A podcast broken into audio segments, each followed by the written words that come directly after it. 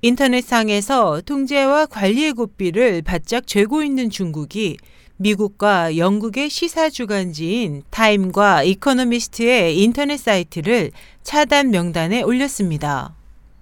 11일 영국 BBC 방송에 따르면 중국의 인터넷 검열 체계인 만리 방화벽은 자체 홈페이지를 통해 지난 2일부터 이코노미스트 웹사이트를 전면 봉쇄했다고 밝히고 타 매체들이 이 주간지의 관련 기사를 사용할 경우 같은 조치를 할 것이라고 경고했습니다. 이코노미스트는 최근 표지 기사에 중국에서 시 주석 숭배 현상이 나타나고 있다면서 그가 강압 정책으로 모든 부분에 대한 장악과 권력을 강화하고 있지만 그렇다고 해서 그와 중국의 안정이 보장되는 것은 아니다라는 내용을 실었습니다. 그로부터 사흘 뒤인 5일 뉴욕타임스는 만리 방화벽을 인용해 타임 인터넷 사이트에서도 이 주간지의 최신호에 실린 인물에 대한 검색이 지난 5일부터 차단된 것으로 보인다고 전했습니다.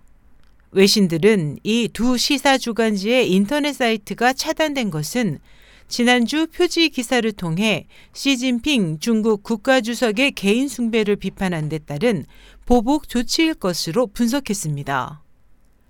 그에 앞서 지난 9일에는 홍콩 영자지 사우스 차이나 모닝포스트의 공식 웨이보 계정이 차단됐습니다.